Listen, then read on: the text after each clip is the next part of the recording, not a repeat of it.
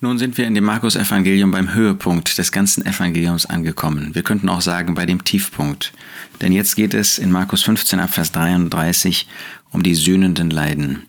Ich habe schon bei vorherigen Gelegenheiten gesagt, dass die sühnenden Leiden des Herrn Jesus ganz kurz nur behandelt werden. Letztlich nur in den Versen 33 und 34. Sehr ausführlich wird der Dienst des Herrn Jesus beschrieben. 14 Kapitel lang, 13 Kapitel lang. Dann finden wir, dass im Blick auf den nahenden Tod auch noch ausführlich über die Vorbereitungen gesprochen werden, die der Jesus macht mit seinen Jüngern, das Gedächtnis mal einrichtet und so weiter. Wir finden auch relativ ausführlich noch, natürlich schon viel kürzer, aber für die wenigen Augenblicke dann doch sehr ausführlich, wie der Herr Jesus verhört wurde, wie er misshandelt wurde von den Juden und dann auch von den Nationen, von Pilatus und seinen Soldaten.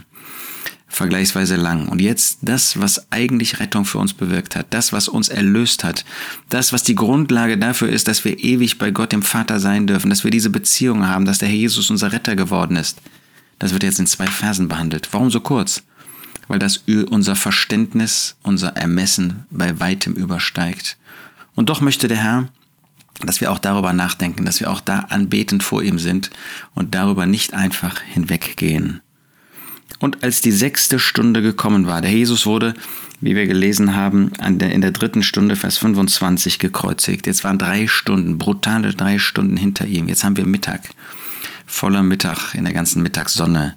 Als die sechste Stunde gekommen war, kam eine Finsternis über das ganze Land bis zur neunten Stunde.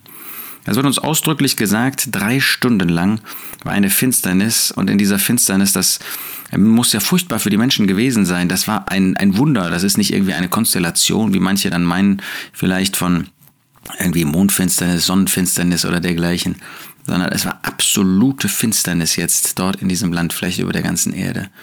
Das muss die Menschen erschreckt haben, dass sie auf einmal nichts mehr sehen konnten. Keiner konnte jetzt mehr hineinschauen äh, im Blick auf das, was Gott mit dem Herrn Jesus hier an diesem Kreuz gemacht hat, was der Herr Jesus jetzt wirklich erduldet hat. Die Leiden von Seiten der Menschen, da können wir etwas verstehen. Es gab auch Märtyrer, andere Märtyrer.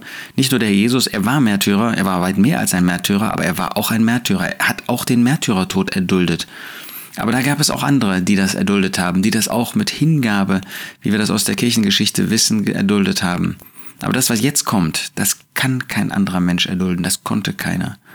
Denn man kann nicht, nicht einmal für sich selbst sterben, das ist der ewige Tod für uns, wir, die wir Sünder waren und sind, ähm, wenn man sich noch nicht bekehrt hat. Aber der Jesus hat jetzt hier die Strafe für unsere Schuld auf sich genommen. Er war mit der Sünde beladen, das heißt, er wurde zur Sünde gemacht, 2. Korinther 5.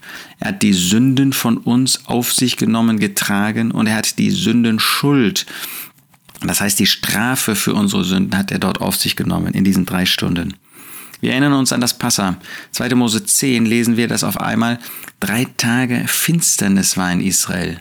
Und in diesen drei Tagen offensichtlich wurde dann auch das Lamm gegessen und auch das Lamm ähm, geschlachtet und dort an das Feuer gebracht. Genau das ist hier diese Finsternis, die über das Land kam, weil keiner einen Einblick haben durfte in das, was jetzt Gott mit dem Herrn Jesus getan hat. Wir haben also hier das dritte Gericht. Das erste Gericht war das jüdische Gericht, das zweite war das heidnische, das Nationengericht und jetzt kommt das göttliche Gericht. Und bemerkenswerterweise jeweils spricht der Herr Jesus einmal in allen diesen drei Gerichten. Auch hier finden wir jetzt, was er sagt. Drei Stunden werden kommentarlos gewissermaßen übergangen. Ja, wir wissen aus dem Psalm 22, was dort geschah. Psalm 22, ähm, der mit der größten Ausführlichkeit des Alten Testamentes über diese sühnenden Leiden spricht. Wir haben in dem Alten Testament kaum, das wird übersehen, kaum Hinweise auf diese sühnenden Leiden. Aber Psalm 22 ab Vers 2 wo der Spruch des Herrn Jesus vorgestellt wird, Mein Gott, mein Gott, warum hast du mich verlassen, bist fern von meiner Rettung, den Worten meines Gestöhns? Mein Gott, ich rufe am Tag und du antwortest nicht und bei Nacht und mir wird keine Ruhe. Da wird deutlich, dass diese drei Stunden für den Herrn Jesus wie eine Ewigkeit waren. Für uns ist das die Ewigkeit unserer Strafe, die er auf sich genommen hat, aber bei ihm auch. Er rief am Tag, er rief bei Nacht keine Antwort, keine, keine Ruhe. Das Gericht ging weiter.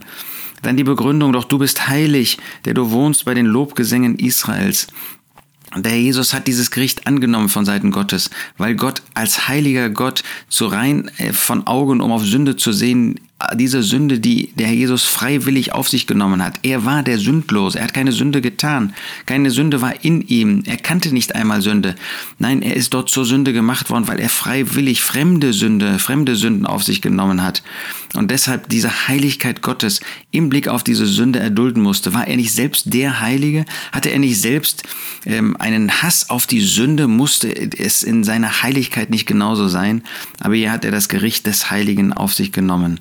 Auf dich vertrauten unsere Väter, sie vertrauten und du errettetest sie. Zu dir schrien sie und wurden errettet. Sie vertrauten auf dich und wurden nicht beschämt. Das waren die Väter. Waren sie nicht Sünder im Unterschied zu dem Herrn Jesus? Das waren sie. Aber Gott hat ihre Fragen, hat ihre Bedürfnisse, ihre Bitten beantwortet. Ich aber bin ein Wurm und kein Mann der Menschenhohn und der vom Volk verachtete, wirklich vollkommen allein. Und dieses Wort des Herrn Jesus, mein Gott, mein Gott, warum hast du mich verlassen, wird jetzt hier in Vers 34 in unserem Abschnitt äh, wird das wiedergegeben. Sogar in der Weise natürlich in die griechische Sprache übertragen, was der Herr Jesus auf Aramäisch gesagt hat. Eloi, Eloi, lama sabachthani was eben übersetzt heißt, mein Gott, mein Gott, warum hast du mich verlassen? Gott wollte, dass wir diesen Klang der Worte, die der Herr Jesus in aramäischer Sprache wirklich ausgesprochen hat, dass wir diesen Klang auch hören sollten, dass wir den auch mitnehmen sollten, dass wir einmal uns wir können uns nicht eindenken, wir können das nicht verstehen, aber doch, dass wir diesen Schmerzensruf, diese, diesen Ausdruck größter äh, Leiden, dass wir ihn hören sollten. Mein Gott. Das einzige Mal, dass der Jesus zu, zu seinem Vater, zu Gott, nicht sagt, mein Vater, sondern mein Gott, das spricht davon, was für ein Gericht jetzt über ihm war, über ihn gekommen ist. Mein Gott. Später hat er noch einmal von seinem Gott gesprochen, aber dann um uns, wie er das Maria weitergibt für die Brüder, in diese Beziehung zu seinem Gott und zu seinem Vater hineinzuführen. Aber hier kann er nicht sagen, mein Vater, weil hier der heilige Gott im Gericht über ihm stand und ihn gerichtet hat. Gott ist da daher seine Anrede. Das spricht von Distanz. Gott hatte sich von ihm jetzt abgewendet. Er hat ihn verlassen. Und doch sagt er, mein Gott, weil es deutlich macht, dass dieses Vertrauen auf seinen Gott nicht gelitten hat. Auch wenn Gott sich abgewendet hat, er blieb sein Gott. Aber die, die, das Ausmaß dieser, dieser Schmerzen, das Ausmaß dieser Leiden wird deutlich, dass der Jesus das wiederholt. Normal hat er Vater gesagt, aber jetzt mein Gott, mein Gott, diese Wiederholung, ähm, diese Ansprache, das macht deutlich, wie furchtbar das für den Herrn Jesus war. Erstens, dass Gott sich von ihm abgewendet hat und zweitens, dieses Gericht, das er dort erdulden musste. Mein Gott, mein Gott. Warum? Er war der Einzige, der nicht eine Sünde getan hat, nicht eine einzige, der nur vollkommen gewesen war. Warum dieses Gericht? Nicht seinetwegen, unsertwegen kam dieses Gericht, ja, um Gott zu verherrlichen. Warum hast du, gerade du, der, dem er ununterbrochen gedient hat, den er in jedem Schritt verherrlicht hat, wo er doch nur, ver, nur gehorsam gewesen war, warum du, der du doch eigentlich das anerkennen musstest, das tat er auch, aber hier war er das Sündopfer, hier war er das vollkommene Opfer, von dem sich Gott abwenden musste, hast du mich Warum hast du mich, mich, der ich nur vollkommen bin, ohne Sünde, keine Sünde in ihm, keine Sünde getan, der Sünde nicht kannte, der er nur das getan hat, was er bei dem Vater sah, was den Vater verherrlichte? Warum hast du mich verlassen? Was für ein Ausdruck. Verlassen, diese drei Stunden, wo er wirklich vollkommen von Gott verlassen war, vollkommen allein. Ja, wenn der Herr Jesus von den Menschen gehasst und verlästert worden war, auch an dem Kreuz, da war der Vater bei ihm. Aber hier lesen wir von Gott verlassen. Furchtbare Zeit, drei Stunden, aber wunderbare Zeit.